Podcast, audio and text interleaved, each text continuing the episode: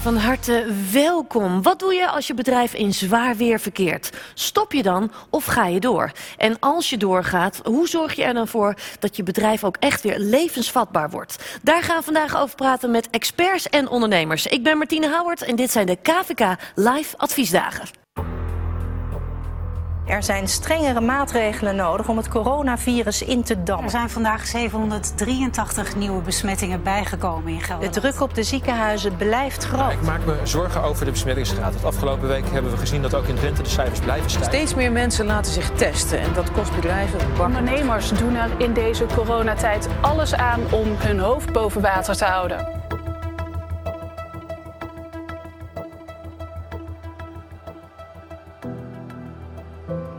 Het virus is bezig aan een gevaarlijke opmars. De cijfers liegen er niet om. Het aantal besmettingen neemt al een paar weken achter elkaar toe.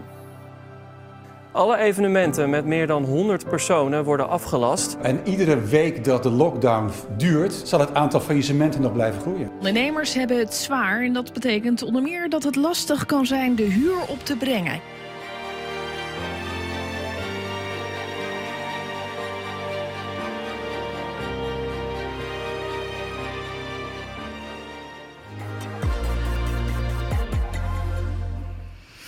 Ja, welkom nogmaals bij de KVK Live Adviesdagen. We hebben vandaag een bomvol programma voor jou. Juist om je heel veel tips en inspiratie te geven. Uh, tot 11 uur gaan we vandaag hier in gesprek met ondernemers en verschillende experts. Om te kijken wat je kunt doen als je bedrijf in zwaar weer verkeert. Dan om uh, 11 uur uh, gaan we dan ook verder met een Q&A-sessie. Samen met Dolf Kos. Hij heeft ook een prachtig inspirerend boek geschreven. En dan om 12 uur starten we het eerste thema-sessie. En hier gaan we juist eigenlijk echt ook inzoomen over wat je met een businessmodel kunt doen en hoe je hem ook goed aan kunt passen, juist ook in zware tijden. Dan om kwart over, in, oh, kwart over één zoomen we in op het thema gecontroleerd stoppen. En om half drie starten we met het speciale themasessie uh, voor ZZP'ers. En dat doen we dan ook in samenwerking met ZZP Nederland. Dan om kwart voor vier hebben we dan nog een laatste themasessie. En dat is met In Retail. Kortom, een bomvol programma. Wil je nou meer weten over dat programma? Ga dan eventjes nog verder uh, kijken op ons platform, want daar staat nog heel veel meer. Heb je vandaag ook nou ondernemende vragen? Dan staat ons KVK panel ook natuurlijk voor jullie klaar. Onze adviseurs staan voor jullie klaar en die kun je ook vinden door naar stel je vragen of naar partners te gaan. Je kunt dan een één op één sessie met ze krijgen. Je kunt dat uh, doen in de chat. Je kunt ook video chatten of je kunt met ze bellen. De keuze is natuurlijk aan jou. Vind je het verder ook mooi en leuk om met andere deelnemers in contact te komen? Dan kan dat ook. Dat kan namelijk via de chatcarousel. Een hele leuke manier om nieuwe mensen te ontmoeten en wellicht ook wel om te kunnen netwerken. Heb je tussendoor daarnaast ook nog misschien een hulpvraag? Kom je er misschien technisch eventjes niet uit? Ga dan naar de rechterbalk op het platform. Daar kun je dan ook vragen stellen. En zoals gezegd, we hebben vandaag een bomvol programma. We gaan nu beginnen met het hoofdprogramma. En dat ga ik niet alleen doen. Nee, dat doe ik met een fantastische sidekick. En dat is namelijk Hans Klein uh, Swarming. Hans, van harte welkom. Ja, goedemorgen Martine. Fijn Hallo. dat jij er bent. Ja, wij gaan vandaag echt uh, het programma echt samen doen. Hè? Jij bent mijn sidekick vandaag. Ja. Kun je vertellen uh, wat jouw functie is bij het KVK? Jazeker. Ik ben binnen, het binnen de Kamer van Koophandel ben ik, actief als programmamanager. En in dit geval ehm, programma zwaar weer, want daar hebben we het vandaag ook over. Ja, zwaar weer inderdaad. Ja. Wat kun je doen als je onderneming in zwaar weer verkeert? En uh, je kunt dan dus ook allerlei vragen ook stellen hè, tijdens zeker, de uitzending die zeker. bij jou terechtkomen. Nou, ik ben eigenlijk de liaison tussen uh, iedereen die thuis zit en, en jou. Ja, uiteraard. Zo is het. En goed om uh, wellicht te weten, dat gaat ook geheel anoniem. Dus stel gewoon gerust je vragen. Schroom niet. Wij vinden het juist heel erg mooi als we jou kunnen helpen vandaag. En we hebben daarnaast ook polvragen. Hè? Laten we meteen met de eerste polvraag beginnen. Nou, dat klopt. Um, en de eerste poll die we voor jullie hebben klaarstaan, zien jullie nu, nu in beeld. En de vraag die luidt, wat dacht je toen COVID om de hoek kwam kijken? Hé, hey, dat biedt voor mij kansen. Of, uh, nu moet het roer om. Of misschien wel, ja, dat was het dan. Ja, je Graag kunt jullie dus reactie. meteen eh, je antwoord geven. En ehm, in de tussentijd kunnen we het meteen ook even hebben over het trendrapport. Want jij bent echt eventjes in de cijfers gedoken, hè Hans? Jazeker. Eh, wat is er echt uit het trendrapport gekomen? Wat valt Ja. op? Nou, wat opvalt is ehm, dat er op dit moment, misschien wel als gevolg van de corona, heel veel ondernemers ook stoppen. Dus dat kun je zien aan bijgaande staat, waarbij je oplopend ziet, eigenlijk vanaf april. Nou, april is natuurlijk een cruciale maand geweest. En zie je dat het aantal stoppers echt, ja, wat wij dan noemen, significant of echt aanzienlijk groter is. Ja. Ja, zeker. Maar ehm, eh, de tegenste- te- het tegenstelde ehm, is dat het aantal faillissementen daarin eh, aan het dalen is. En dat is natuurlijk altijd de vraag, gegeven de situatie van het moment. ehm, betekent dat wellicht dat de regelingen van de overheid hiervan invloed zijn? Ja, ja, helder. Laten we meteen ook eventjes kijken dan naar de eerste resultaten van de eerste polvraag. Want ik ben wel even nieuwsgierig wat jullie ingevuld hebben. Ja. Nou, wat we zien is dat eh 38% van jullie, eh, van de aanwezigen, zegt dat eh, er, eh, er kansen zijn te benutten. Eh 57%, 58% op dit moment zegt het roer moet om. En 6% dit was het dan. Ja, Opvallend moet ik zeggen dat 58%, bijna 60%, twee derde van iedereen zegt het roer moet om. tijd voor verandering dus. Dat is dus wel duidelijk. Eh, nou, dan, wat dat betreft zit je dan ook op de goede plek vandaag. Want we hebben heel veel tips van verschillende expertise, eh, of experts bedoel ik, en eh, ondernemers. Laten we meteen ook doorgaan naar de tweede polvraag. Ja, en de tweede polvraag, Martine, die luidt... Hoe zie jij de toekomst van jouw bedrijf tegemoet?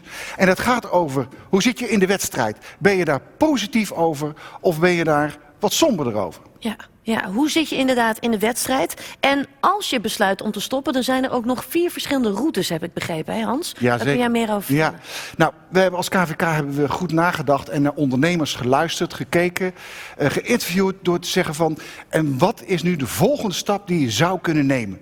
En daarom hebben we de vier zwaar weerroutes hebben we ontwikkeld. Ja. En misschien dat ik ze even mag uitleggen, heel kort. Ja, zeker. Ja, zeker. Route 1 gaat eigenlijk over voordat je. eh, voordat de coronacrisis zijn intrede deed, had je een levensvatbaar bedrijf. Je kon je kosten betalen, je kon er een inkomen uit verwerven. Maar als gevolg van de coronacrisis gaat je omzet naar beneden. Of misschien wel helemaal verdwenen. Denk aan de kappers aan het begin, weet je nog? Ja. Eh, kappers. Ah, goed. In ieder geval, ehm, waar, het, eh, waar het natuurlijk om gaat, is. Je verwacht na de coronacrisis weer een levensvatbaar bedrijfsmodel te hebben. En wat het daar dus in zit, is eigenlijk dat overbruggen van deze lastige periode. Dat is route 1. Route 2 gaat erover dat je voor de coronacrisis een levensvatbaar bedrijfsmodel had. Dus je kon je kosten betalen, je kon inkomen verwerven. Maar als gevolg van de coronacrisis eigenlijk je bedrijfsmodel onderuit dondert. En je verwacht dat na de coronacrisis dat bedrijfsmodel dus eigenlijk niet meer relevant is, niet voldoende opbrengt. Nou, ehm, dat noemen we eigenlijk route 2, het wijzigen van je verdienmodel. Voor de coronacrisis waren er ruim 100.000 ondernemers die eigenlijk een beetje in zwaar weer verkeerden. En die staan echt voor de keuze, gaan we door of moet ik stoppen? Ja. Dat is route 3. Nou, als laatste, dat zijn eigenlijk de ondernemers die, ehm, waarvan eigenlijk je kunt zeggen van nou, ehm, bedrijf stoppen is nu op dit moment aan de orde. De financieringskosten zijn te hoog en je kunt er geen inkomen uit verwerven. Maar één tip. Doe dat dan ook gecontroleerd. Gecontroleerd stoppen betekent niet dat je naar de Kamer van Koophandel toe het uitschrijfformulier stuurt. Nee, zorg ervoor dat je eerst even je informeert over de stappen die je moet nemen om gecontroleerd te stoppen. Ja, dat zijn de vier routes. Doe dat dus echt ook stap Ja. voor stap. Dat is een hele belangrijke tip. En laten we dan meteen ook kijken wat de poluitslag is. Hans, Ja, hoe zie jij de toekomst van jouw bedrijf tegemoet? ja, ja, ja. Positief, dat heeft op dit moment ehm, de meeste, eh, mag ik zeggen, stemmen? Ja, de meeste ja. stemmen gekregen. 40% zegt, wij hebben gewerkt aan een toekomstig, eh, toekomstbestendig bedrijfsmodel. Ja. Nou, dat, dat stemt mij he- eigenlijk heel erg positief. Want ondernemers zijn per definitie creatief. En creatief betekent dat je juist hierover moet nadenken. Ja, wat dat betreft zit eigenlijk toch wel meer dan 50% zit er wel echt positief in. Ja. Dat is een, eh, een heel goed teken. En ook voor de mensen die er misschien net eventjes wat minder positief in zitten. Ook dat is goed, want we geven je vandaag namelijk heel veel advies en oplossingen. Hans, we komen doen. straks ook weer bij jou terug. Ja, graag. Dankjewel.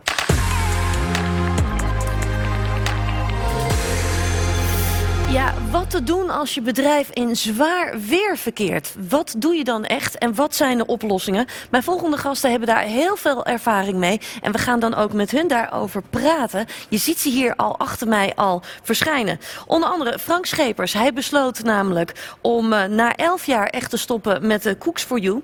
Dennis Hurkmans, eigenaar van Heijzenhoeven. Hij heeft juist echt eh, een, eh, een nieuwe strategie ook eh, ontwikkeld om juist door te gaan. En daarnaast ook Joes Mandoer, strategisch adviseur ICBS en ook docent bij het Nijrode. Heren, van harte welkom. Fijn dat jullie er zijn. Dankjewel. Dankjewel. Ja. Mooi dat jullie ook eh, jullie eh, verhalen ook echt met ons willen delen. Want er zijn genoeg ondernemers die dat juist ook niet durven. Dus wij waarderen het extra dat jullie dat ook echt hier vandaag willen doen. Frank, om met jou te beginnen. Elf jaar lang ondernemer geweest.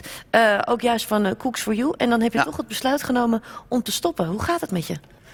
Nou, het gaat eigenlijk heel goed. Het is een goed besluit geweest. Want ik denk dat op tijd stoppen ook bij je ondernemen hoort. Ja. En juist om een nieuwe kans te hebben, op, eh, op een goede kans te hebben op een nieuw begin. En eh, met die reden ben ik eigenlijk eh, op tijd gestopt. Ja. Ja. Je zit er heel positief in als ik jou zo hoor. Ja, voor mij was het ook wel een opluchting. En dat, dat wil ik mensen ook wel meegeven. dat dat ook een opluchting kan zijn. Ja. Ja, het hoeft Ja. niet per se iets, iets, alleen maar iets negatiefs te zijn. Het kan juist ook heel erg de positieve kant op Ja, werken. ja. Ja. Dennis Hurkmans, jij besloot juist om niet te stoppen. Hè? Ehm, jullie zijn eigenlijk echt gaan investeren, juist ook in, eh, in crisistijd. Eh, de boerderij van je ouders eh, hebben jullie eigenlijk dan ook volledig ja, ja, omgezet. Hoe doen jullie dat nu? Hoe, hoe gaat dat? Nou ja, we zijn alweer bijna 25 jaar geleden uit een crisis ontstaan. Eh, toen was in Brabant de varkenspest. Onze dieren werden ziek en gingen dood. En dat was het einde van het bedrijf. En wij dachten dat het het allerergste was wat ons zou kunnen overkomen. eh, dat we alles kwijt zouden raken. En ehm, nou ja, nu bijna 25 jaar later hebben we daar bijna alles aan te danken. Dus we hebben geleerd dat een crisis ook een gamechanger is die heel erg positief eh, kan werken. En nieuwe kansen creëert die op andere momenten onbenut zouden blijven. Ja, juist nieuwe kansen. En dus ook innovatie kan juist ook op dat soort mo- momenten Zeker gewoon weten. echt ontstaan. Ja. Yusri Mandoor, jij bent gespecialiseerd in businessmodellen. Ja. Eh, fijn ook dat je er bent. Eh, uit, onze, uit onze poll kwam zojuist eigenlijk ook Ja. dat best wel veel mensen nou ja, best wel positief Klopt. gestemd zijn. Toch wel meer dan 50 procent. Zie jij dat ook terug in de praktijk? Zeker, zie ik ook. Ehm, en ik, ik, ik, ik keek net ook naar die poll en toen dacht ik ook van... Hey, 39% gaan van, van wij, hè, wij zijn bezig eh, met het werken richting een toekomstgericht businessmodel. Ja. Ehm, dat is iets heel positiefs. Ehm, ik vind het dan ook wel spannend om te horen van ja, eh, eh, hoe toekomstgericht is toekomstgericht. Hè? Want als wij eh, de klok twaalf maanden terugdraaien, dan, is de, dan, dan dachten wij misschien op dat moment ook wel dat we daarmee bezig waren. En is de wereld nu toch wel heel anders geworden. Ja. Dus dat is denk ik wel iets wat je continu moet blijven doen. Maar ja, veel positieve geluid. Maar zo herken ik ondernemers ook. Hè? En ook hetgeen wat, wat, wat, wat net door, door Dennis wordt aangegeven. Van, joh, juist doordat je voor een stukje met je rug tegen de muur staat... ontstaat er juist ook ruimte om nieuwe wegen te bewandelen. En, dat, eh, en, en dan komt de creativiteit vrij. En dan kan er juist weer groei ontstaan, denk ik. Ja, ja, gecontroleerd stoppen, dat is ook een belangrijk onderdeel. Hè? Frank, jij zei het zojuist al, jij bent juist na elf jaar ben je gestopt. Ehm, wanneer kwam je op het punt dat je dacht, ja, ik moet dit doen? Eh, nou, dat begon eigenlijk letterlijk op eh, 16 maart. Eh, ja, daarvoor was ik eh, al vanaf eh, begin 2019 bezig om mijn bedrijf hard te laten groeien. Mhm. Onder andere door me te differentiëren. Dus ik had aan de ene kant een party servicebedrijf voor de particuliere markt. Aan de andere kant een evenementenbureau voor de zakelijke markt. Ja. En het, het plan was om in de toekomst veel meer op die zakelijke markt te gaan richten met mijn evenementenbureau. Ja, goed. eh, ik, dus ik dacht dat ik me al een beetje goed aan het differentiëren was. Tot toen 16 maart kwam en ja, gewoon letterlijk niet geen 80 of 90 procent omzetverlies, maar gewoon 100 procent omzetverlies. weg. Gewoon, Ja. de agenda is helemaal leeg. En ik had nou ja, de beste vooruitzicht ooit in 11 jaar tijd. Ja.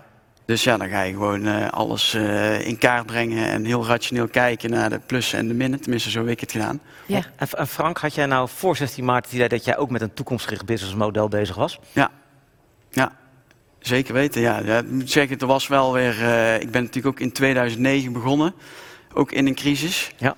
Eh, daarna ging het alleen maar beter. Ik zag wel dat het echt wel weer de sky the limit was. Dus eh, alles kon. eh, het kon niet gek genoeg. Ja. En dat kan natuurlijk niet altijd goed blijven gaan. Dus daar was ik al wel aan het proberen op te anticiperen. Ja, je bent zo druk dat je daar niet ook altijd eh, aan toe komt. Ja.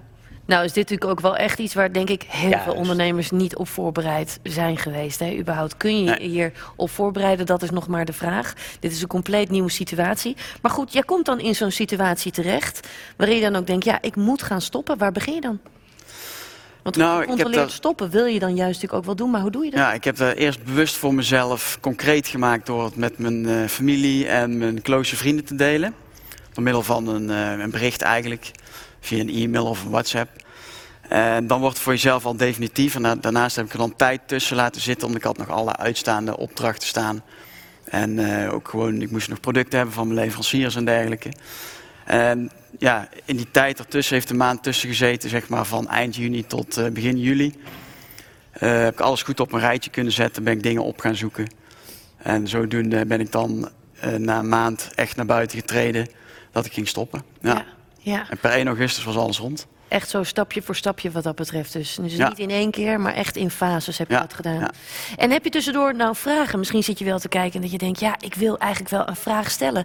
Stel die dan. Dat kan gewoon in de Q&A. En dan zal Hans die ook eh, hier zo eh, voorleggen, hier zo bij, in de studio, bij ons in de studio. Want voel je gewoon lekker vrij. We zitten hier juist voor jou. Dus stel lekker je vragen. En dat gaat dus ook compleet anoniem.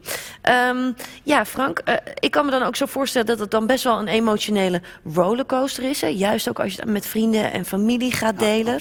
Eh, je bent toch elf jaar ondernemer geweest. Dat is niet een, een kleine stap die je dan ook gewoon maakt. Nee. Ehm, hoe heb je dat beleefd en heeft het je ook iets gebracht uiteindelijk? Ja, uiteindelijk ben je al, al elf jaar aan het bouwen aan het iets. En dat is echt gewoon je, je kindje eigenlijk. Hè? Dus eh, dat doet wel pijn om daar afscheid van te nemen. Maar ja, je, je moet daar wel rationeel in blijven. Als er geen toekomst meer in zit, je moet niet aan een dood paard blijven trekken. Nee.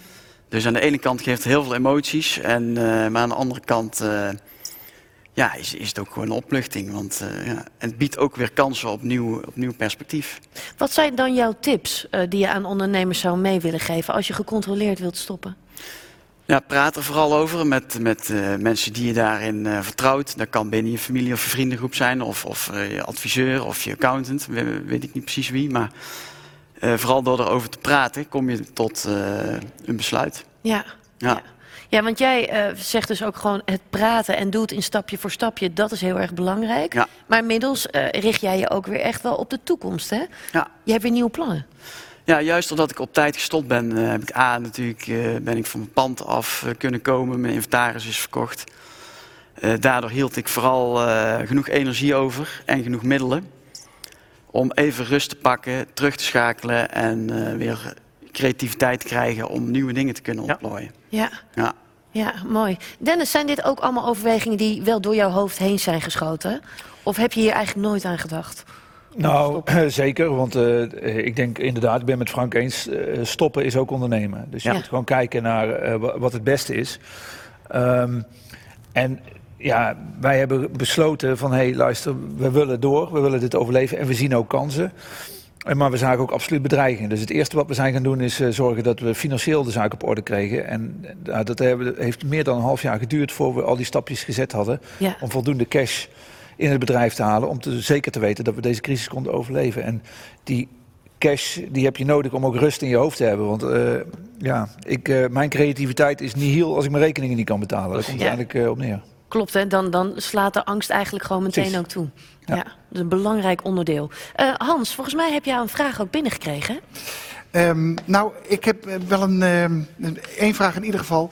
Ehm, als, je, als je nu vraagt, ehm, of je, je, je merkt op, Dennis, ehm, hoe je creatief kunt zijn als ondernemer. Maar als je kijkt hoe, hoe kunnen MKB-ondernemers daar nou praktisch mee omgaan. Dus ik ben niet zo creatief, maar hoe kun je mij laten inspireren?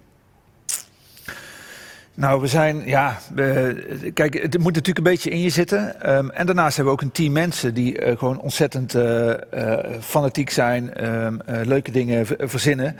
En het voordeel van deze situatie was dat we ineens geen going concern business meer hadden. We stonden helemaal stil. Hè, onze bedrijfstak is ook horeca en evenementen gerelateerd. Dus we hadden geen handel meer, maar we hadden wel tijd. En de uren van de mensen die worden natuurlijk door de overheid en met de NOW-regeling uh, deels afgedekt. Nou, ik ben blij dat ik in Nederland ondernemer ben, kan ik je vertellen. Um, en dat geeft dus ook ruimte voor creativiteit en om met mensen andere dingen te gaan doen. Misschien, misschien wel leuk om daarop aan te vullen. Um, uh, van, uh, die vraag van hoe creëer je nou meer creativiteit? Hè? Wat mijn ervaring is, wat heel goed helpt op het moment dat je ook zegt van... kijk nou eens naar jouw bedrijf en probeer nou eens denkbeeldig daar een aantal blokkades in te creëren. Bijvoorbeeld, maar wat nou als mijn klant morgen mijn rekening verscheurt? en hem dus niet betaalt. Ja. Wat ga ik dan doen? Wat nou als ik vanaf morgen nog maar één product op het schap heb staan? Wat nou als ik driekwart van mijn activiteiten uitbesteed of helemaal mee stop?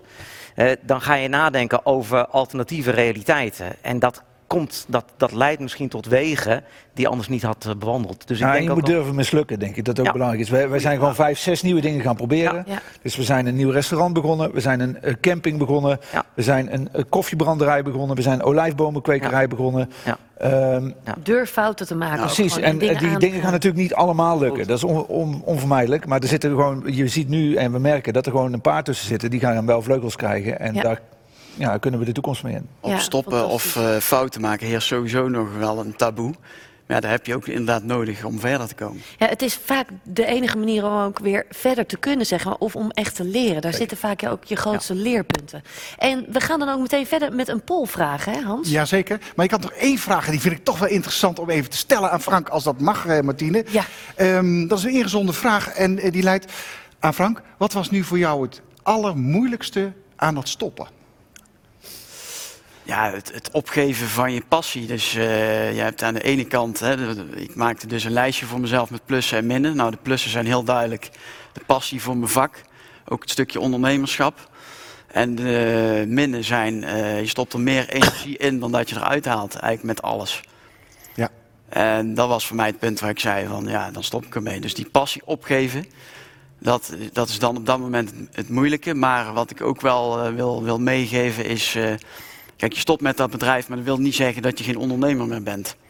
Dus je kunt altijd weer iets nieuws starten. Je bent ook ondernemer als je gewoon. Uh, ja, is, iedereen kan ondernemer zijn. Ja. ja. En de derde polvraag die gaat er ook over. Jazeker. Um, heb je wel eens overwogen om met je bedrijf te stoppen? Dat is de polvraag. Ja. ja. ja. is het uh, antwoord ja zo vaak? Ja door COVID-19 zeker wel? Of nee nog nooit? Vul je antwoord in, want we zijn namelijk heel erg benieuwd wat jouw antwoord daarop is. En um, ja, ik ben dan ook wel heel erg benieuwd. Want Frank, ik vermoed namelijk dat jij helemaal niet de enige bent. Wat dat betreft. Die ook natuurlijk gewoon uh, die keuze heeft gemaakt om juist te gaan stoppen of niet. Um, en uh, Hans, wat dat betreft is er misschien ook nog wel extra informatie hè, voor mensen die hier nu mee bezig zijn. Jij kan daar meer over vertellen. Ja, zeker. Dat ga ik even doen. Um, sinds uh, 6, 6 oktober jongstleden is door de Eerste Kamer um, aangenomen de wet WOA. Dat is een moeilijke term. Dat is de wet homologatie onderhandsakkoord. Nou goed, ik heb het ne volgens mij netjes verteld, maar het is dus een hele uh, mond vol. En wat houdt dat nou eigenlijk in? De WOA, zoals de afkorting dan is, maakt onderdeel uit van alle mogelijkheden die door de wetgever worden aangereikt om te kunnen stoppen. En je moet zo zien dat um, uh, de meest lichte vorm is met je schuldeisers rond de tafel zitten en daar een minderlijk akkoord door te sluiten. En dat betekent dat je zegt van nou, schuldeisers, ik kan niet alles betalen meer, want anders ga ik failliet. Um, maar ik kan jullie wel bijvoorbeeld de helft betalen. Nou, dat betekent dat um, als je daar op een gegeven moment in zit, in een minderlijk akkoord, en het lukt niet, ja, dan kun je wel eens een keer helemaal in de andere kant van het spectrum komen, namelijk faillissement. En faillissement, ja, dat wil je eigenlijk dus niet. Want dan gaat alles verloren, want dan ben je namelijk aan de, aan de handen overgeleverd van een curator. Nou, de wetgever heeft gezegd, um, we maken daar eigenlijk een mogelijkheid tussen door enerzijds een, um, een, een minderlijk akkoord, een dwangakkoord af te dwingen en waarbij de schuldeisers in klasses worden ingedeeld.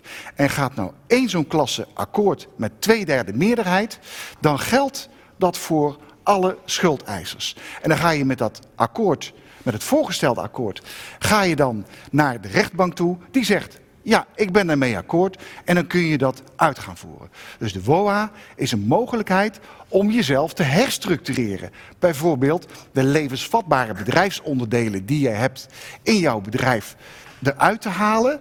De niet levensvatbare bedrijfsonderdelen eruit te filteren, te stoppen en wel door te gaan met je rendabele bedrijfsactiviteiten. Dat is een van de mogelijkheden, Martine. Ja, nou hebben we nog heel veel te bespreken. Dus laten we meteen ook eventjes kijken naar de uitslag van de poll. Want we zijn natuurlijk wel heel erg nieuwsgierig wat jullie hebben geantwoord. Op de vraag, heb je wel eens overwogen om met je bedrijf te stoppen? Ehm, dan zegt 39% nee, nog nooit. En dat is eigenlijk wel de hardcore ondernemer natuurlijk. Hè? Ja. Die laat zien van ja, eh, ondernemen ben ik in hart en nieren. Dat zegt Frank ook. Ondernemen zit in je bloed, creativiteit. En soms moet je wel eens afscheid nemen van je kindje wat dat betreft. Hè? Ehm, maar nee, nog nooit is de winnaar in dit geval met 43 procent. Eh, bij elkaar opgeteld is dat eh 57 procent zegt ja, zo vaak. Dat is de minderheid. Eh, maar door COVID, eh, eh, COVID-19 wel, en dat is 33 procent. Ja, ja. Positiviteit overheerst. Ja, gelukkig wel. Laten we meteen ook meteen doorgaan naar de volgende polvraag. Wat houd je tegen om te stoppen? Precies, wat houd je tegen om te stoppen? De vier antwoorden stoppen nooit. Ik ben ondernemer in hart en nieren. Ehm, ik weet niet hoe, hoe ik het moet aanpakken. Ik heb er vertrouwen in dat het wel goed komt. En ik weet niet of het voor mij wel een optie is. Ja, en als mensen daar meer weer over willen weten, dan kunnen ze daar informatie ook over vinden. Hè? Uiteraard, zeker. Waar kunnen Ehm, ze dat vinden, Hans? En waar kunnen ze dat vinden? Op www.kvk.nl slash zwaar streepje weer slash. En als je echt gecontroleerd wil stoppen, dan vervang je zwaar weer. Dus kvk.nl slash stoppen. Ja, en laten we meteen dan ook kijken naar de uitslag van de laatste polvraag. Kijk eens. Ja, nou, dat is hem, hè. Wat houd je tegen om te stoppen? Ehm, ik heb er vertrouwen in dat het wel goed komt. Ja. Nou, dat, dat is super positief, hè? Ja, te gek. Ja. Een hele mooie uitslag. En eh, wil je nou toch gecontroleerd gaan stoppen, dan staan onze KVK-adviseurs natuurlijk klaar om je daar ook advies in te geven. Je kunt dan gaan naar Stel je vragen of partners en dan kun je één op één chatten, videobellen of bellen. Never waste a good eh, crisis. Ja, die slogan, ja, die heb je misschien al wel vaker voorbij horen komen. Maar hoe gaat het dan ook echt in de praktijk? Is het dan ook echt zo? Hoe kun je juist in een crisis eh, goed gaan innoveren en je kansen pakken? Eh, die vraag die stel ik natuurlijk aan Dennis Hurkmans. Dennis, we hebben het er zojuist al wat meer over gehad. Hè? Jullie hebben wat dat betreft echt in zwaar weer gezeten. Juist ook door die varkenspest. Uiteindelijk hebben jullie toch eigenlijk in die crisistijd de kans gepakt om te gaan innoveren. Dan moet je toch verder uitleggen, hoe doe je dat nou echt precies in zo'n tijd? Nou, het is eh, heel erg moeilijk. ehm, maar tegelijkertijd, als je ehm, alles kwijt bent... Hè, wij dachten op dat moment, we raken alles kwijt, het komt nooit meer goed... ehm, dan heb je ook niks meer te verliezen. Nee. En als je niks meer te verliezen hebt, dan heb je alleen nog maar te winnen. En eh, eh, ja, dan, dan ontbrandt er ook strijdlust en dan, dan kun je ineens veel meer... en dan kun je jezelf verrassen. Nou, dat hebben we gedaan en dat is gelukkig gelukt. Ehm, want je komt in zo'n fase bij, eh, in de bank bij bijzonder beheer eh, eh, terecht. Dat wordt eh, hartstikke lastig. Inmiddels zijn we 20 jaar verder. Heb ik mezelf 20 jaar helemaal de blubber gewerkt. En ja, nou hebben we weer een crisis. Ehm, weer kansen, maar ik zit ook weer bij bijzonder beheer. Ja, ja. En jij hebt toen ook echt hulp ingeschakeld van NL Groeit, hè? Ja. Het adviestraject. Wat heb je daarvan geleerd? Nou, het belangrijkste wat ik bij NO Groeit heb geleerd is dat, eh, hoe belangrijk risicospreiding is. En ik dacht dat ik in mijn bedrijf eh, mijn risico's goed gespreid had. We deden eh, allerlei dingen voor groepen. Dus we deden evenementen voor bedrijven, we deden vergaderingen, meetings. En we, deden, we zijn er bij de crisis, de financiële crisis, zijn we de bruiloft erbij gaan doen. Dus ik dacht, hé, dan heb ik spreiding tussen de consumentenmarkt en de bedrijvenmarkt. Maar wel allemaal groepen. En eh, nu gaan we groepsvorming voorkomen. Dus dan had ik weer helemaal niks. Dus mijn risicospreiding die viel in duigen. En ehm, nou, bij NO Groeit heb ik geleerd, hey, meer pannetjes op het vuur. Dat is gewoon handig. Want als je dan in zo'n situatie terechtkomt en je wilt met een andere tak van sport aan de slag, dan heb je altijd wel ergens een pannetje staan wat je kunt opwarmen en dat het sneller gaat. Als Ja. je helemaal opnieuw moet beginnen, kost ontzettend veel tijd. En die tijd is je nu vaak niet gegeven. Hey, Jussi, ik kan me zo voorstellen, het is soms best moeilijk om advies dan ook te vragen. Hè? Juist op zo'n moment. Je zit misschien wel ook met je handen in het haar. Maar het is eigenlijk best wel heel erg belangrijk. Om dat Ja, ik denk het wel. Kijk, ik, ik, ik vind het wel heel mooi wat, wat Dennis net ook zei eh, ten aanzien van die, die risicoperceptie. Dat doet mij heel erg denken ook aan, eh, aan, aan eh, start-ups. Hè? Die zeggen van, weet je, ik begin iets nieuws. En maar wat heb ik nou eigenlijk te verliezen? En in zo'n crisissituatie zie je ook zo'n soort dynamiek bij bestaande ondernemers ontstaan. Ze zeggen van, ja, weet je, ehm, eh, ik sta nu voor een stukje... mm, eh, ik kan geen groepen meer ontvangen, dus ik sta een beetje met mijn rug tegen de muur. Wat ga ik dan doen? Nou, dan moet ik dus dingen anders gaan aanpakken dan in het verleden. Dus ik, ik kwam met niks. En misschien verlies ik het, maar dan ga ik ook met niks. Dus er komt, een er komt heel veel ruimte om weer te gaan ondernemen. En eh, dan is het wel heel goed als je daar een aantal mensen in je omgeving hebt die je daar van advies in kunnen voorzien. Ja. Hè, zoals dat voorbeeld met die, met die verschillende pannetjes. Ik denk dat dat een hele goede is. Dat je zegt van ja, weet je, dan heb je in ieder geval al een pannetje op een laag vuur staan wat je, wat je, wat je, Precies. wat je kunt opstoken. Ja, en als er dan ook een keer een pannetje aanbrandt of overkookt, dan is het ook niet meteen eh, heel dramatisch. Niet Hè? meteen paniek in de tent wat dat betreft. Eh, Dennis, een idee, die heb je dan hè, op dat moment. Je maakt een nieuw plan. Maar het financieren is dan nog weer een tweede stap wat dat betreft. Hoe krijg je dat goed voor elkaar? Ja, dat is ook best spannend, want je weet gewoon ehm, eh, dat je geld nodig gaat hebben. Je gaat prognoses maken en je ziet dat dat natuurlijk dramatisch wordt. Op de, in, zeker in het begin was die NOW-regeling nog niet bekend. Toen was er nog deeltijd-WW. Dus de onzekerheden zijn enorm. Dus het eerste wat ik ben gaan doen, ongeveer twee dagen nadat we dichtgingen, is eh, ehm, ja, het zoeken naar cash. Dus we hebben allerlei eh, manieren daarvoor gebruikt. We zijn gaan crowdfunden. Eh, maar ook dat bleek erg lastig. Dus we hebben echt eh, de, eh, de termijnen van de campagne moeten verlengen, de doelbedragen moeten verlagen om uiteindelijk nog met veel pijn en moeite 82.000 euro bij elkaar te krijgen. Dus dan Ja. denk je, oké, dit is ook eh, lastiger nu in deze tijd. We zijn met de bank in gesprek gegaan voor uitstel van aflossing op de bankleningen. Ehm, en we hebben uiteindelijk eh, een groep investeerders gevonden die ook bereid zijn om uiteindelijk een lening te verstrekken waarmee we in elk geval zeker door kunnen. Ja. Maar je, maar je zegt die 82.000 euro, hè, en ik snap het, hè, want je hebt meer geld nodig. Maar ehm, ehm, ik vind dat al, een, ik denk voor heel veel ondernemers, een knappe prestatie. Want ik weet niet hoeveel rendement je die crowdfunders in het vooruitzicht hebt gesteld. Nou, een 0 procent. Dus dat was ook niet. Dat was een beetje op karakter ook. Oké, maar dan mensen toch- kregen voor elke 1000 euro die ze inlegden, kregen ze een fles whisky per jaar aan rendement. Ja, maar het is wel veel geld, hè? Ja. Ja. Ja, ja dat is toch niet zomaar eh, voor elkaar gekregen. Dus het is ook al een eerste signaal, vind ik, dat je op de goede weg bent. Hè? Ja. Dat zegt van, hé, hey, daar, zit, daar, zit, daar zit muziek in. in, in Maar ja, je merkt wel dat mensen wel geloven. Dus als je laat zien wat je doet ehm, en laat zien wat je plannen zijn en daar open over communiceert, dan gaan mensen je ook helpen. Hè? Dus het durven stellen van een adviesvraag en Ja. het durven eh, vragen om hulp, eh, dan word je ook geholpen. En- Juist ook je kwetsbaar op durven te stellen. Absoluut. Dat is juist ook heel erg belangrijk. Hans, als het goed is heb jij ook een vraag weer binnengekregen. Ja, ik heb heel veel vragen bijgekre- eh, binnengekregen. En ik moet zeggen, Frank, eh, je bent populair. Ehm, ja, ik geef het maar even. Nou ja, je ervaring is, eh, eh, spreekt wel boekdelen daarin. Hè? Eh, je hebt elf jaar die onderneming gehad. En, en de vraag is, heb je schulden overgehouden bij het stoppen van je bedrijf? Nee, juist doordat ik op tijd stop, kan ik schuldenvrij eh, weer doorgaan. Ja, dat is dus een, met andere woorden denk ik ook een hele goede tip die je hier geeft. Zorg ervoor dat je je niet je nek zodanig in de strop eh, zet... dat je echt geen kant meer, eh, meer op kunt. Ik ben ook echt van mening dat je dat eh, zo wel altijd zelf kunt bepalen dat je het zo doet. Ja. Want als je dus failliet gaat, waar we het straks met die andere poll over hadden, dan heb je A, heel veel financiële problemen. Maar ik, ik ben ook iemand, ik wil graag door de straat lopen en iedereen zijn gezicht aan kunnen kijken.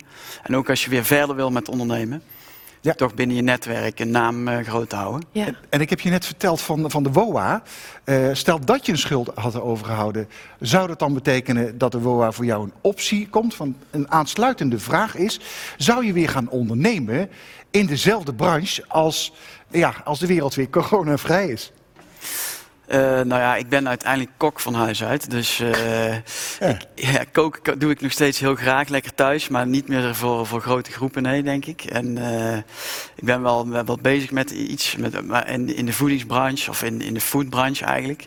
Dus daar ligt wel echt mijn passie. Daar blijf ik wel in ondernemen. Het zal altijd wel een beetje in die hoek blijven. Ja. Ja, Ja. zeker.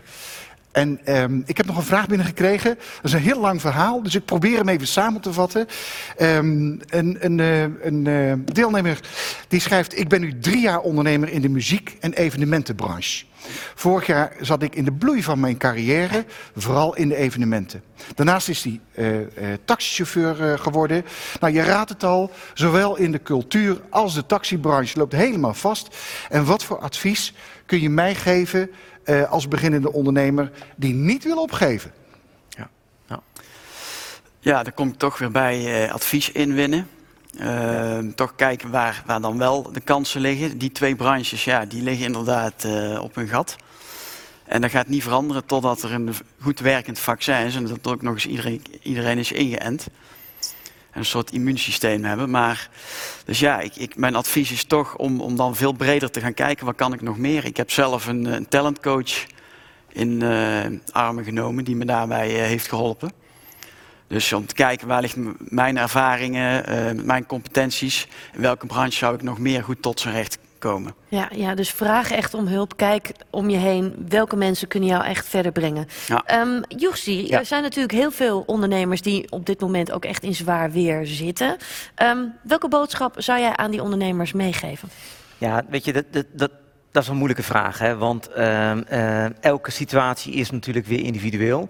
En uh, het zou je ook maar gebeuren dat je, wij van spreken, opeens 50 of misschien wel 100% van je omzet van de ene op de andere dag wegvalt. Hè?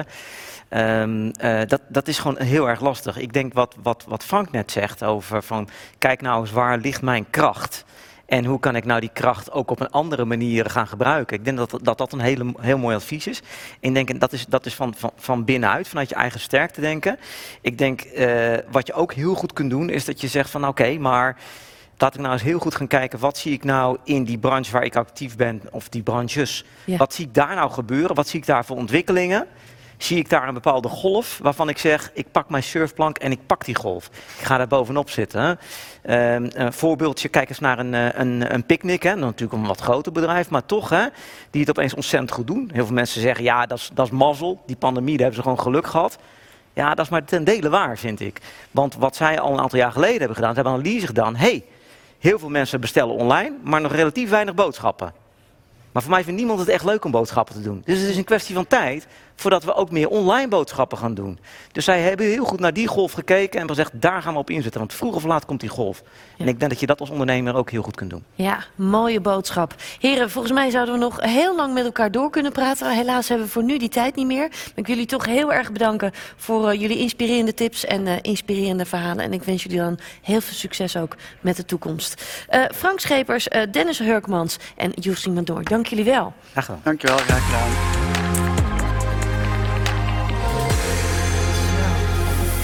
Ja, en uh, Hans, dan uh, praten we nog weer verder wat dat betreft. Uh, want de KVK heeft de afgelopen maanden ook heel veel ondernemers gesproken. Klopt. Wat is er uit die gesprekken gekomen? Ja, nou, um, ik heb een, een, plaatje meegenomen over deze, deze gesprekken. Want als je kijkt naar de dienstverlening van de KVK... dan hebben we de afgelopen periode, eigenlijk sinds de, de intrede van, van corona...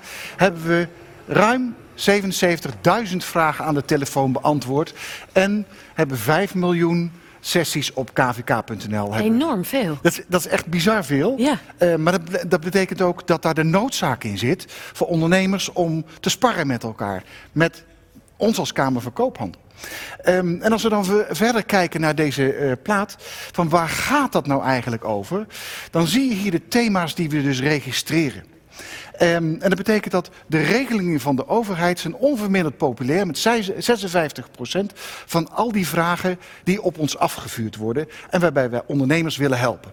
Nou, 56% over de regelingen van de overheid. En het verbaast je waarschijnlijk niet dat in relatie daartoe zo'n 23% van al die vragen gaan over financiering en liquiditeit. Want dat is op dit moment Cash is king. Als je goed naar het verhaal van Dennis hebt geluisterd, dan gaat het dus eigenlijk over cash, cash, cash. Zorgen dat je die uh, uh, winter, ja, dat je kunt overwinteren, zo moet ik het zeggen. Ja, ja, ja. ja Precies. Ehm, dit zijn heel specifiek de vragen en de sessies op eh, zwaar weer. Want we zagen het natuurlijk aan. Ik heb je verteld van die vier zwaar weerroutes. En sinds eh, half september, toen we de campagne ook zijn gaan voeren, de merkcampagne over, over zwaar weer, hebben we hier de cijfers geturfd over de zwaar weergesprekken. En dat zijn hele zware emotionele gesprekken. Ja, dat, ik kan je ik me heel goed voorstellen inderdaad. Ja. Dat is natuurlijk ook heel erg pittig. Maar er zijn er ook echt tal van mogelijkheden als je hulp zoekt. Hè, wat dat betreft. Zeker, absoluut. En juist wat ik zeg, die regelingen die de overheid ter beschikking stelt. Denk aan de NOW voor personeel. Denk aan de TVL voor je vaste lasten. Aan de TOZO als je bijvoorbeeld ZZP'er bent en geen inkomen hebt. Ja, dan moet je echt gebruik maken van deze regelingen. Ja, en zodat deze je weer regelingen door... dus ook wat dat betreft. Hè. Dus je kunt ook echt informatie hier ook weer terugvinden bij jullie. Absoluut. Bovenaan staat hier de zwaar weer routewijzer. En die routewijzer die wijst je op basis van jouw antwoorden naar de juiste route die jij kunt nemen in eh, zwaar weer.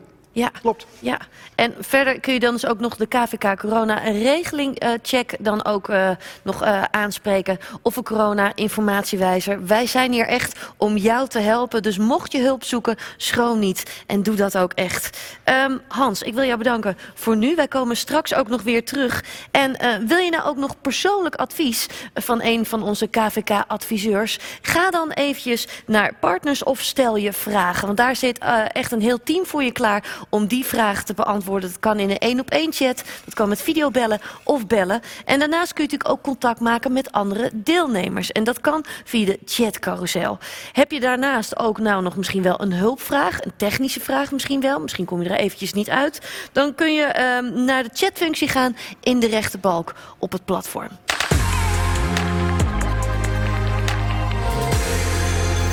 Ja, en hier bij mij in de studio is inmiddels alweer een nieuwe gast aangeschoven. Ik heb het namelijk over Dolf Kos. En hij heeft een, een prachtig boek geschreven van Hero to Zero. Naar aanleiding eigenlijk van zijn ervaringen. Ook de tegenslagen die hij heeft meegemaakt als ondernemer. Maar ook het faillissement.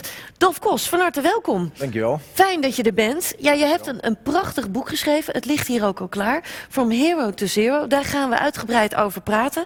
Uh, maar eerst eventjes. Jij bent eigenlijk heel erg jong begonnen. Op je 22e maar liefst. Ja. Uh, en toen verhuurde je eigenlijk allemaal snelle auto's, heb ik begrepen. Ja, dat, dat klopt. Uh, ik ben op mijn 22e begonnen vanuit de, de studie. Uh, rechtstreeks met een evenementenbedrijf. Ja. En wij gingen op een gegeven moment ook Ferraris verhuren. Dus op mijn 23e kocht ik zo'n zo'n auto. Ja. Ja, dat is niet niks. Dat was zeker niet niks. Nee, nee, leefde je eigenlijk in je droom op dat moment? Nou, dat is best grappig, want ik zelf geef eigenlijk niks om auto's. Dus ik was echt okay, bezig okay. om het te vermarkten. Dat zou je wel uh, verwachten, dat, misschien ook wel. Ja, ja. ja. aan de andere kant kijk je misschien dan ook weer heel zakelijk naar die, uh, die objecten en hoe je dat maximaal kunt, uh, kunt benutten. Ja. En een goede business van kan maken. Ja, dat bedrijf is toen best wel snel ook gegroeid hè, op een gegeven moment. Zeker. Met hoeveel uh, werknemers werkte jij op een gegeven moment? Uh, nou, ik, ik, begon vanaf de zolderkamer en al vrij snel gingen wij ja, op het hoogtepunt voor de crisis richting de, de 70 medewerkers. We groeiden 2004 tot, tot 2008 jaarlijks 40 procent. En we konden dingen mede door online marketing heel erg snel uh, vermarkten. Ja. Uh, dus uh, ja, we zaten met 70 man op een gegeven moment. Had je toen enig idee dat er misschien wel zwaardere, nou ja, zwaar weer aan zat te komen? ja, dat, dat, leer je natuurlijk wel hè, vanuit die studie. Van, ja, het zijn golven. maar het was niet zo dat ik daar echt op, op voorbereid was. Wij groeiden elk jaar 40 procent. En dat was ook mijn bedoeling voor, voor 2009. Ja, want toen kwam de crisis eraan. Ja, dat overkomt je. Uh, ja. Ineens zo'n zo'n crisis waar je geen uh, grip op hebt. Shit happens, we zien het ook in beeld staan. Ja, uh, ja daar moet je dus op acteren. en dat deden we uiteindelijk ook. we hebben in een periode van anderhalf jaar zijn we echt gehalveerd. Van 70 man terug naar 35. nou, en echt alles uit de kast moeten halen. Ik hoorde het de vorige sprekers ook al vertellen. Ja. Om te overleven. Dus met personeel in de deeltijd WW destijds spullen verkopen om liquide te blijven, uh, financieringen afgesloten. Um, ja, en heel kritisch ook gekeken van wat kun je met je klanten meer doen. We hadden ook dat we voornamelijk voor bedrijven bezig waren, bedrijfsuitjes vermarkten. Um, en we zijn ons veel meer op de particuliere sector gaan, uh, gaan richten. Ja. Uh, dat is echt het zakelijke deel, maar ik kan me ook voorstellen, dit doet ook echt persoonlijk iets met je. Zo. Ja, ja, ik, ben Wat echt. gedaan? Ja, ik ben echt een bouwer, dus ik, ik, uh, ik, dit, dit, dit, dat overkomt je. En de, ja, ik sprong eigenlijk zelf wel in de actiemodus. Dus dat is wat het met mij zelf triggerde. Ja, de overlevingsstand. En dat herken ik ook nu wel bij heel veel ondernemers. die, eh, die echt die stap maken om eh, ja, in te grijpen. En niet te freezen in de koplampen, maar echt te acteren. En, eh, ja. Waar, waar begin je dan? Want eh, je kunt dat wel bij jezelf voelen van oké, ik ga niet opgeven. Ja. Maar wat ga je dan doen? Nou, ik zou allereerst naar je klanten kijken. Eh, kijken vanuit je klanten van, nou, zijn daar andere mogelijkheden? Je ziet restaurants hier natuurlijk met afhaal beginnen. Maar sommigen gaan ook verder en die gaan ook bezorgen. Nou, dat is misschien al onderscheidend. Dus kijk wat je met je klanten kunt doen. Kijk naar je marketing. Kun je daar dingen slimmer aanpakken? Het is misschien ook wel een moment om daar eens kritisch doorheen te gaan. Eh, en eh, daarna ga je uiteraard kijken naar je kosten. Van waar kun je, kun je ingrijpen en kun je het efficiënter doen? Ja. En sommige spullen hoef je misschien niet te bezitten, maar kun je af en toe gaan inhuren als je ze toch minder vaak nodig hebt. En zo loop je eigenlijk ja, al je kostenposten door. Eh, hoe je er goed doorheen komt. Ja. Ik zou bijna zeggen, je kan er een menukaart op serveren wat je allemaal zou kunnen doen. Ja, er zijn wat dat betreft dus nog heel veel opties. Zeker, ja. Ja, ook al Ja. denk je misschien van niet, maar die zijn er dus wel. Altijd acteren. Ja, ja. Wellicht misschien ook wel eventjes goed om te weten. Straks hebben we ook een Q&A met Dolf Kos. Dus heb je in de tussentijd misschien ook wel een prangende vraag. Zet die alvast eventjes eh, ook al in de Q&A. Want dan gaan we die straks allemaal eh, beantwoorden. Ehm, Dolf, jij bent niet bij de pakken neer gaan zetten. Hè? Jij, jij, bent, jij bent eigenlijk gewoon echt gaan schakelen. Ehm, en toen ben je ook allerlei verschillende dingen gaan doen. Kun je daar wat meer over vertellen? Nou, we zijn eh, gaan zoeken naar allerlei nieuwe doelgroepen. Ehm, dus wij kwamen in, in 2010 op, op in aanraking met, met, met de dagdeelhandel en hoe snel dat allemaal gaan. En daar hebben we eigenlijk eh, ja, vo- in vogelvlucht weer een nieuwe markt kunnen ontdekken. Eh, ja, waardoor we binnen no time, eh 2011 en 12, twee jaar van onstuimige groei, eh, zou ik bijna zeggen, weer hebben meegemaakt daarna. Ja, want in 2012 zat je eigenlijk weer in een enorme piek. Ja, ja, zomer 2012 zaten we weer op 85 medewerkers. En ik moet zeggen, als je dan één keer zo'n piek hebt ervaren in 2008, dan denk je, oeh, ik ben er weer overheen. En dat zet je ook weer aan het denken. Dan ben je dus wel bewust van, hé, hey, dit, dit kan ook anders gaan. Ja. En, en langzaamaan proefde ik ook die, die geluiden op een gegeven moment. Dat ik ja, dacht, hé, die, die doelgroep die lijkt te verzadigen. Eh, dus dat je daar ook weer op gaat acteren. Ja, want in, in, in 2013 ging het helaas toch weer mis. Ja, uiteindelijk eh, bleek dat gevoel, eh, nou ik, ik weet het moment nog, we bestonden tien jaar zomer 2012, we gingen naar Parijs. En ehm, tijdens dat uitje zat ik het ook wel eens een beetje terug te denken van het, het voelt alsof wat minder wordt. En eigenlijk was het plan om najaar 2012 naar voorjaar 2014 opnieuw in anderhalf jaar te halveren als bedrijf. En echt veel meer focus aan te brengen. Waardoor kwam dat echt? Wat, wat was echt, Ehm, nou, als je terugkijkt, dat je denkt, ja, da- daar kwam het echt door? Nou, je zag echt dat signalen, dat, dat die, die, die nieuwe markt, die, eh, de eerste paar keer verkocht je duizenden tickets. En dat werd eh, honderden en dat werd daarna tientallen. Eh, dus de impact van, eh, van die nieuwe markt en de- het volume nam enorm af. Ja. En dan moet je daar eigenlijk weer op acteren of een nieuwe doelgroep eh, vinden. Maar dat bleek lastiger. Ja. ja. Dan kom je uiteindelijk ook echt uit op een punt dat je denkt, ja, dit gaat niet meer. Je kwam uit op een faillissement. Ja, super, eh, super heftig. Ik eh, bestond 11,5 jaar met mijn bedrijvengroep. Ehm, en in november 13 had ik last van opeenstapelende factoren, zoals ik dat nu eh, vaak zeg. De wet van Murphy. als één ding fout gaat, gaat alles fout. Ik had bijvoorbeeld een, eh, een- bank die niet krediet meer ging verstrekken, maar krediet ging intrekken. Dat werd net ook al even aangehaald. Ehm, crediteuren waar de druk hoog was. We, ja, op een gegeven moment probeer je er doorheen te komen. Maar ja, moet je concluderen dat stoppen beter is dan, eh, dan doorgaan. Ja. En, eh, en dat is heel heftig. Ehm, en Wat deed dat met je op dat moment? Ja, dat voelt toch wel een beetje alsof je alsof je, je kind verliest. Eh, en ik wil het nooit naar echt kinderen eh, neerzetten, maar toch voelt het wel een beetje zo. Ik was altijd met mijn bedrijven bezig. Ja. En ineens moet je dat loslaten. Dus dat is, dat, ja, dat is wel heel heftig. Ja. Als dan zo'n moment komt, hè, dan kan ik me ook voorstellen dat je misschien ook wel in een soort freeze terechtkomt. Van ja, ik, ik weet het even niet meer. Wat heeft dat met jou gedaan? Ehm, nou, Want je mijn- zegt, ja, het is wel echt heel moeilijk, maar wat gebeurde met nou ja, je, je bent eigenlijk naast mijn faillissementperiode ben je eerst bezig om alles goed voor die curatoren te regelen. Eh, en daarna val je eigenlijk ja, toch gevoelsmatig wel een beetje in een zwart gat. Voor ondernemers is het eigenlijk niet echt een vangnet. Ehm, dus eh, ja, dat, dat, ja ik, ik was vooral heel moe en eh, er is heel veel moeheid uitgekomen. Maar ja, ik heb ook een gezin. Eh, Ja. Gelukkig zijn we allemaal nog bij elkaar en eh, daar ben ik heel trots op. Maar ja, dat trekt je er ook wel weer doorheen en dat doet je ook heel erg relativeren. Eh, want voor ja, de kinderen is het gewoon weer Sinterklaas en kerst. Dus ehm, ja, dan ga je ook weer verder. Ja, dat trek je er dan ook weer Ja, uit. ja. Daar heb je ook een heel prachtig boek over geschreven. From Hero to Zero. Je kunt hem eventueel ook bijpakken. Ehm, Wat kunnen we een beetje allemaal verwachten in dit boek? Wat, wat, wat staat er allemaal in? Um, wat je uh, erbij kunt. Uh, het vertelt het verhaal eigenlijk aan de hand van de verschillende groeifasen. Dus de eerste start, wat je net noemde, uh, dat je aan het pionieren bent. En hoe je eigenlijk door elke groeifase heen loopt. Want ik dacht dat dat uniek was, maar dat maakt eigenlijk elke ondernemer mee. en dan mijn persoonlijke verhaal er doorheen met tal van tips die ik ondernemers meegeef. Maar ook hoe het is om dan, ja, als het toch misgaat, hoe je daar dan doorheen komt. Ja. En, uh, en ik zou ook mensen willen meegeven, ja, er ontstaan altijd wel weer kansen na zo'n periode. Uh, dus de ondernemer die, uh, die ziet die op een gegeven moment ook weer. Ja. ja. Als, je, als je nu terugkijkt hè, op die periode, had je dingen anders kunnen doen? Voordat het faillissement eraan kwam? Ja, ik denk dat ik uh, met de wijsheid van nu uh, veel meer variabel zou willen zijn. Uh, dus veel meer willen werken met uh, flexibele arbeidsschil. dus um, nou, ook wellicht met freelancers. Dat je echt probeert om te kijken dat je daar het verschil mee kunt maken. Dat je kan ingrijpen als er dingen overkomen. Zoals de, de shit happens tegel. niemand zag dat aankomen en op een gegeven moment is dat er. En dan moet je daarop acteren. Dus dat is iets wat ik anders zou doen. En uh, ja, financiële dashboards nog meer ingrijpen en nog beter weten waar je, ja, hoe je business gaat. Dat zou ik. Uh, Heb je in die tijd wel veel hulp gehad om je heen?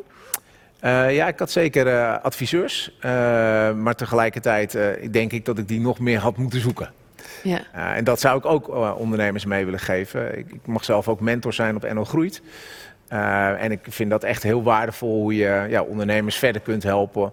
Uh, specifiek met hun hulpvraag. Um, dus dat, uh, ja, daar kunnen ondernemers nu ook gebruik van maken. En dan net welke hulpvraag je hebt, of dat uh, om personeel gaat, of zwaar weer, of sales en marketing, net wat je wenst. Ja. Ja, helder. Ja, wat dat betreft is het natuurlijk niet makkelijk. Maar aan de andere kant is het natuurlijk ook wel heel erg mooi dat jij juist nu weer andere mensen kunt helpen. Juist doordat je ja. dit hebt meegemaakt. Zeker, ja. Want als ik je nu ook zo zie, dan denk je, ja, het is eigenlijk ook wel heel erg mooi dat ik mijn verhaal nu kan delen. Absoluut. Uh, ja, en zo heb ik ook eigenlijk besloten om het boek te laten schrijven en, ja. uh, en het verhaal te laten maken. Um, ja, en, en probeer ik ook inspiratie mee te geven aan ondernemers, juist in deze tijden. Uh, er zijn een heleboel dingen die je kunt doen. en zoek vooral die hulpvraag bij mensen die dat al een keer hebben gedaan. Um, want ja, die kunnen je heel makkelijk vertellen wat je kunt doen. Ja, helder. Tot slot, ik ben nog wel even nieuwsgierig. Hoe staat je leven er nu voor? Want wat ben je allemaal daarna gaan doen na het faillissement? Ja, ik ben eigenlijk uit noodzaak gaan freelancen uh, na mijn uh, faillissement. Uh, dat heb ik eerst twee jaar voor MKB-bedrijven gedaan. En daarna ben ik dat voor um, grotere organisaties gaan doen. Mhm. Um, en ik heb inmiddels een, een freelance groep opgezet... waarmee ik freelancers help en verbind met kennis en, en, en opdrachten. Dus ik ben weer volop aan het, aan het ondernemen. Ja, wat maar mooi. wel veel variabeler. Dus wel veel meer grip op uh, nou, dingen die je kunnen overkomen. Ja. ja. Zometeen gaan we dan ook verder met een, een Q&A hier ook nog met Dolf Kos. Dus heb jij in de tussentijd eigenlijk ook wel zoiets van... ja, ik wil eigenlijk hem zelf ook vragen stellen. Zet die dan in de, in de Q&A, want uh, we gaan dat straks allemaal bespreken. Over een paar minuten zijn we dan ook weer met, uh, bij jou terug. Uh, denk je in de tussentijd, nou, ik ga toch nog eventjes wat andere dingen bekijken? Dat kan natuurlijk ook. We zijn straks om 12 uur namelijk ook weer terug met een themasessie. Maar we beginnen dus eerst nog weer met de Q&A met Dolf Kos. En dat start over een aantal minuten. Heel graag, tot zo.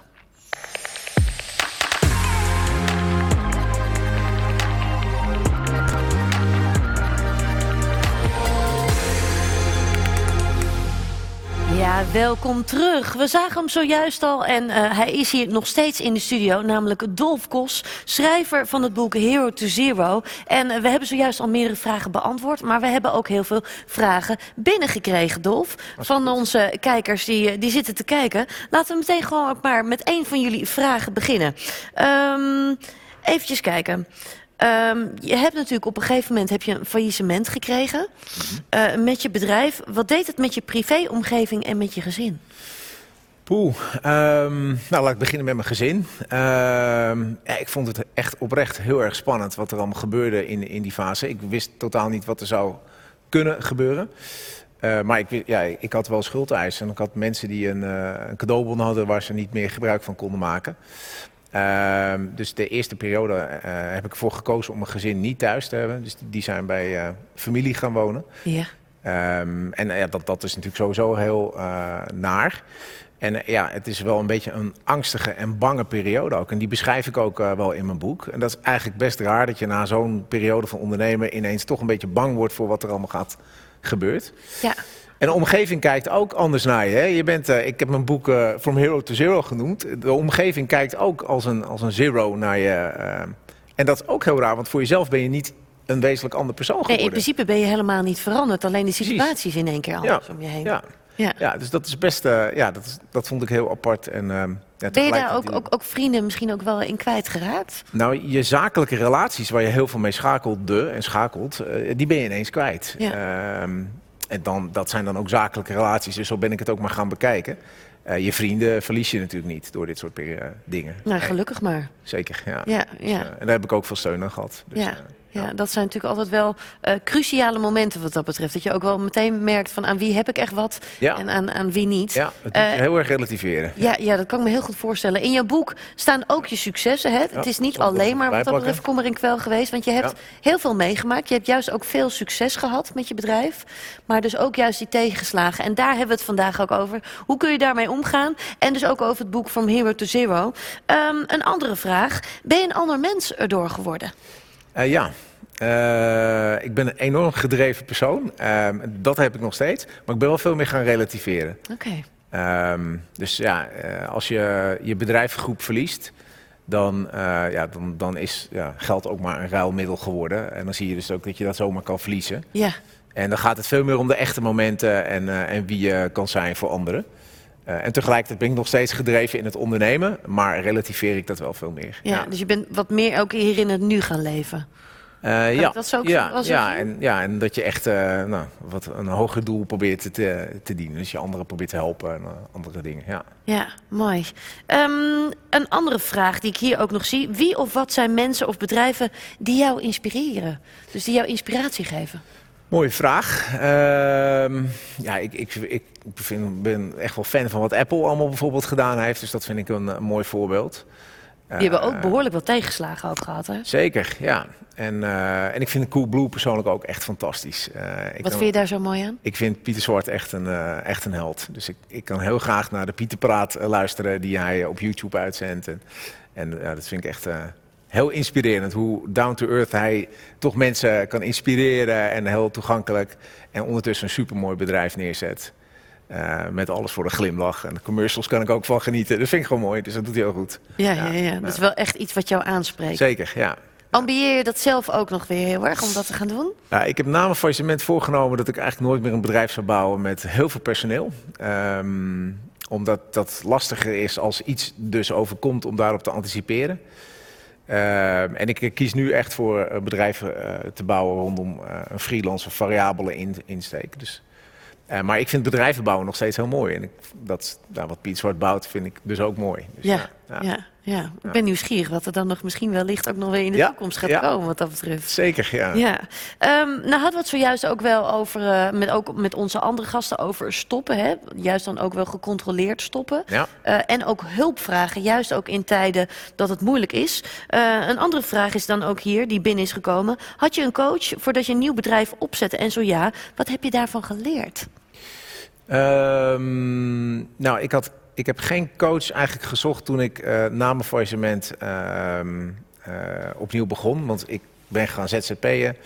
eh en op een gegeven moment vanuit daar voor meerdere bedrijven. Ja. Ehm, ik, inmiddels laat ik mij wel coachen. Dat doe ik ook via NL Groeit. Ehm, omdat daar 400 eh, ja, topondernemers zitten... waar je afhankelijk van je hulpvraag je kan, kan laten helpen. Dus, en daar probeer ik van te leren. Ja, ik, ik vertel dat zelf ook wel eens. Als je boven de berg staat, dan is het heel makkelijk om te vertellen hoe je daar moet komen. Maar als je beneden naar boven kijkt, dan denk je, oei, hoe kom ik daar? En daar kunnen eh, ondernemers die jouw fase al zijn doorgelopen, je fantastisch mooi mee helpen. Ja. Ehm, ja, dus dat is wat ik zou meegeven. Ja. Ja. Omring je wat dat betreft dus ook wel met mensen die jou ook weer kunnen inspireren. Of Ja. misschien wel net andere ideeën hebben. Ja, ja. Ja. En die zijn er volop. Dus, eh, Ja. En die staan ook ter beschikking. Dus super mooi. En heb je zelf nou nog vragen? Het kan nu nog. Hè? We zitten midden in de Q&A. Heb je dus vragen voor eh, Dolf Kos? Dan eh, kun je nu vragen stellen. Ehm, een andere vraag hier, Dolf. Eh, ik heb je boek gelezen. Ik vond het zeer leerzaam. In je boek beschrijf je ook de onstuimige groei die het bedrijf doormaakte. Heb je handvaten voor ondernemers hoe ze die onstuimige groei in hun eigen bedrijf kunnen herkennen en daar op tijd eh, op kunnen acteren om dat om te buigen naar een meer solide groei? Oh, dat is een hele mooie vraag. Eh, ook mooi dat je mijn boek hebt gelezen. Ehm, ja, het is super, s- super vraag. Ja, waar je tegenaan loopt bij onstuimige groei... is dat je zoveel klantvragen krijgt en de kansen aan het bedienen bent... dat eigenlijk in zo'n moment valt alles. Hè? Dus je, je ene klant komt met een hele grote order en die denkt... nou, die gaan we bedienen. En daarna valt de volgende en de volgende. En daarna moet je het nog gaan waarmaken. Ehm, en eh, dat, dat schuurt dan wel eens. Meestal, eh, althans bij mij was het zo dat het 50% groei jaar op jaar was. Eh, twee jaren achter elkaar. En ehm, ja, wij kwamen van een hele slanke organisatie ineens naar eh, weer helemaal in die, in die flow. Ehm, dus wat je, wat je, kunt, kunt het herkennen aan dat soort groeicijfers. eh 50% of meer, ja, dan begint het echt al wel vaak te, te piepen en te kraken voor een organisatie. Dus daar kun je het aan herkennen. Ehm, ja, en, en tips is, is toch om te zorgen van oké, eh, eh, bij die, eh, die klantvragen ook gewoon echt zwaargewichten daarop inzetten. en kijken van ehm, eh, ja, wat verdien ik aan die groepen en, en hoe kan ik het aan de achterkant ook waarmaken. En, en tegelijkertijd ook manage your downside. Wat gebeurt er als zo'n klant wegvalt? Hè, want dat kan dan natuurlijk ook gebeuren. Dus, Ja. dus dat zou ik, zou ik zeggen. Ja. Ja. Het leuke is misschien ook wel voor jou om te weten. Ik heb hier natuurlijk die iPad hier op mijn schoot liggen. En dat is namelijk omdat de vragen hier bij mij binnenkomen. Dus heb je een vraag voor Dolf? Stel die dan ook meteen. eh, want dan kunnen we die zo snel mogelijk hier ook beantwoorden in deze QA. Eh, we gaan meteen door met de volgende vraag. Want ik heb hier de tal van vragen, Dolf. Ehm, er wordt hier ook wel gevraagd. Frank zagen we zojuist hier in het, eh, in het voorprogramma, in het hoofdprogramma. Eh, die is echt gestopt na elf jaar ondernemen. Had jij dat ook niet beter eerder kunnen doen? Had Ja. je niet beter eerder kunnen stoppen? Eh, hele lastige vraag. Eh, ik denk dat ondernemers die, eh, die strijden voor, voor hun bedrijf. En dat is, dat is ook logisch. Ja, je geeft En, niet zomaar op ehm. Nee, precies. En, en voor mijn gevoel, kijk, ik was in die periode 2008 tot 2010 ook in een periode van anderhalf jaar gehalveerd en er doorheen gekomen. Dus voor mij was er niet een. het was eigenlijk onmogelijk om, dat ik er niet opnieuw doorheen zou komen. Daarin ben ik ook een raspositief persoon. Dus dat helpt dan ook in die periode. Maar op een gegeven moment kom je op, op, op die fase dat je, je ziet van hey, het wordt moeilijker en moeilijker, de vooruitzichten worden slechter en dan er gebeuren tal van, van dingen opeenstapelend. En dan komt het moment, en dat overviel mij ook wel. Ehm, en achteraf had je kunnen denken, ja, wellicht had je al wel eerder moeten stoppen. Maar ja, achteraf eh, bekijkt iedereen dat. Eh, in zo'n periode, ehm, de periode ervoor, was ik daar ook doorheen gekomen. Dus ik had er eigenlijk geen, eh, geen twijfel aan dat het opnieuw zou gebeuren. Nee, Ja. nee helder. Ehm, als we dan nog kijken, hè, eh, je hebt op een gegeven moment kom je dan op dat punt dat er een faillissement is. We hadden het daar juist, juist al over. Dat is dan echt wel heel erg moeilijk. Dat is echt wel een, nou, een wat, wat donkere tijd wat dat betreft. Zeker. Wanneer had je echt weer inspiratie om te zeggen: ja, ik ga weer nieuwe stappen zetten. Ik ga weer ondernemen. Eh, nou, ik heb het geluk gehad dat ik eh, na mijn faillissement, eh, en dat is ook een gouden tip voor alle ondernemers, dat ik eigenlijk bij twee bevriende relaties werkzaamheden mocht verrichten op online marketinggebied. Omdat, ja, daar was ik goed in en nog steeds. Ehm, dus dat gaf me afleiding. En dat gaf me ook weer dat ik iets aan het doen was wat weer ja, aan het bouwen was, Mhm. waarin je weer wat betekende. En, en het helpt ook echt als je eh, ja, toch weer eh, aan een ander project jezelf nuttig kunt gaan maken. Eh, want ik speel die, speelde die film natuurlijk ook honderd keer af. Wat als dit, wat als dat. Ja. Maar het eindresultaat werd er niet beter van. Dus ik ben echt gaan leren omdenken. En gaan denken van oké, ik kan ook denken trots op wat ik heb gedaan. En wel een heel mooi bedrijf neergezet. En fantastische dingen kunnen, kunnen doen. Ja, dat, zo, dus zo op een andere manier naar die, eh, ernaar te kijken. Ja, mooi ook dat omdenken. Want dat is ook heel erg een mindset hè, waar je daarna aan moet Absoluut, werken. ja. ja. Dat Ja. omdenken ben ik ook gaan doen met, eh, met het contact met de curator. Eh, dat, is echt geen, dat is ook geen fijne periode. Want je hebt het dan afgesloten en daarna zit je toch nog in dat traject. En ik ben wel echt gaan omdenken naar elk contact wat ik met hem heb. Uh, zou één contact verder zijn dat ik geen contact meer met hem heb. Ja. Dus op een gegeven moment werd ik ook weer blij als hij weer wat stuurde. Ik denk, die kan ik ook weer afvinken. Ja, ja naar, mooi. Uh, naar de route naar, naar klaar. Ja. Ook daar dus weer een positieve Ja. twist aan geven. Ja, Ehm, er is hier ook iemand die graag contact met jou zou willen leggen. Hij is eh marketingstrateeg. Eh, hoe kunnen mensen ook hiernaast ook nog contact met jou leggen? Eh, mensen kunnen me contacten via LinkedIn, eh, maar kunnen ook via NL Groeit, eh, afhankelijk van hun bedrijf, eh, een mentorverzoek eh, indienen. Eh, Ja. dus dat is wat, wat zou kunnen. Ja, want je- of je- via de site, fromhero20.nl. Ja, oké, want je bent natuurlijk ook werkzaam hè, bij NL Groeit. Hè, daar daar help je ook mensen. Ehm, kost dit geld of is dit compleet gratis, is hier ook de vraag. NL Groeit is echt een fantastisch platform. Ik heb het een paar keer al genoemd. Je, vind, je vindt er heel veel waardevolle content. Eh, podcast, video's, eh, nou, mooie video's van Pieter Zwart onder andere. Ehm, eh, heel veel live events en, en ook gratis mentoring. Er zijn 400 eh, ondernemers die daaraan verbonden zijn. die eigenlijk nou, op een bepaalde grootte zitten, 5 miljoen of meer hebben gehad. 20 medewerkers of meer die ondernemers helpen vanaf ongeveer een miljoen. Ehm, ja, dus daar kun, je, daar kun je gebruik van maken. En ik zou iedereen het adviseren. Het is een fantastisch mooie, m- mooi platform, dus maak daar gebruik van. Heb je daar zelf ook weer veel van geleerd? Juist zodat je andere mensen ook weer adviseert? Ja, eh, zeker. Want ondernemers die eh, luisteren ook naar andere ondernemers. Ehm, eh, dus ja, je wordt wel getriggerd door, door wat mensen soms zeggen. En dat je denkt, ja. Ik schrijf bijvoorbeeld in mijn boek dat het belangrijk is om een financieel zwaargewicht in je bedrijf op een bepaalde fase te zetten. En toen dacht ik later, ja, dat moet ik eigenlijk op dit moment ook weer gewoon gaan doen. Dus dat heb ik gedaan nu. Ja, ja. dan word je weer eigenlijk weer even scherp gesteld wat dat ja. betreft. dus dat is heel mooi hoe dat kan gaan. Ja. Mocht je tot slot toch nog een, een vraag hebben in deze Q&A, het kan nu nog. Ik krijg hier de vragen binnen. Eh de schroom niet om nog eventjes snel een, een vraag te stellen aan eh, Dolf Kos. Eh Dolf, jij hebt natuurlijk heel veel dingen meegemaakt. Zowel de successen als juist eh, de tegenslagen. Een vraag die daar nog over gaat. Wat zijn de bronnen van inkomen als je stopt met je bedrijf? En als je tijd, wil, eh, en als je tijd wilt stopt in het omdenken en opstarten van een nieuw bedrijf? De bron voor inkomen. Ehm, nou, die zijn er eigenlijk niet als je zelf stopt. Eh, want voor werknemers is een vangnet, maar voor ondernemers is niet echt een vangnet. Ehm, dus ehm, wat, eh, ja, wat, wat mij gebeurde is, ik heb in ieder geval nog gebruik kunnen maken van een arbeidsongeschiktheidsverzekering. Ja. Een korte tijd, maar dat is ook maar kort. Ehm, maar daarna eh, ja, moet je toch weer brood op de plank krijgen. Dus ik ben gewoon gaan ZZP'en. Dat is de meest risicoloze manier om toch inkomen te krijgen als mensen jou willen inhuren voor bepaalde diensten. En ik had gelukkig een omgeving die, dat, eh, nou, die daar eh, ehm, gebruik van maakte. stond, Ja, ja. ja. En ik zie dat zelf ook als, als, als eigenlijk een, een kans om te herstellen die je dan geboden wordt. Eh, dus daar, eh, daar kijk ik ook nog zo op terug. Ja. Ja. en ook daar is het eigenlijk ook weer gewoon omzetten in iets positiefs. Hè? Dat hetgene wat je hebt meegemaakt, dat je daar ook weer Ja. andere mensen mee kunt helpen. Exact, want het ondernemer, hè, je, je bedrijf kan, kan van je afvallen, maar het, het, het ondernemen zit in je. Dus dat raak je niet kwijt. Ehm, en daar, ja, wat ik, wat ik eerder ook zei, er ontstaan altijd weer nieuwe kansen als je daarvoor open staat. Ja. Ja. Ja. Een andere vraag die hier nog binnenkomt. Vind je niet dat ondernemers meer ruimte moeten krijgen om flexibeler te kunnen ondernemen?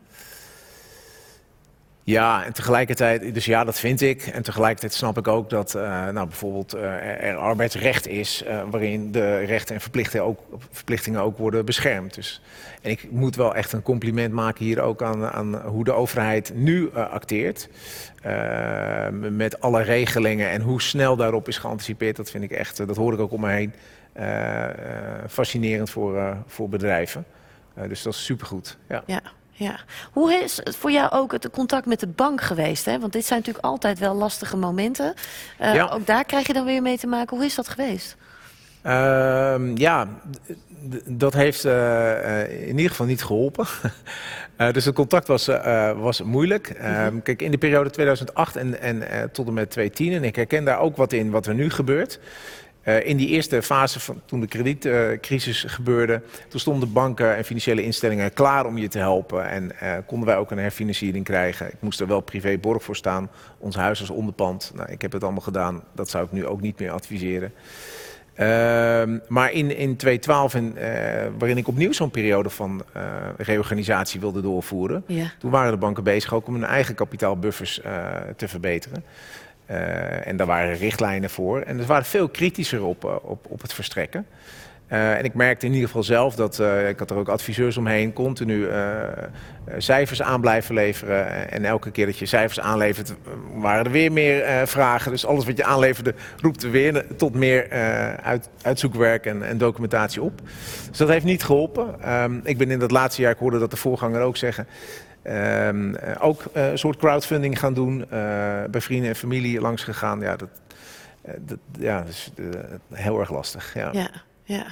Tot slot, je hebt wat dat betreft al heel erg veel gedeeld. Hè? Juist ook de successen, maar juist ook de tegenslagen en wat dat allemaal met je doet. Ja. Heeft dit ook je iets moois gebracht als je nu juist ook terugkijkt?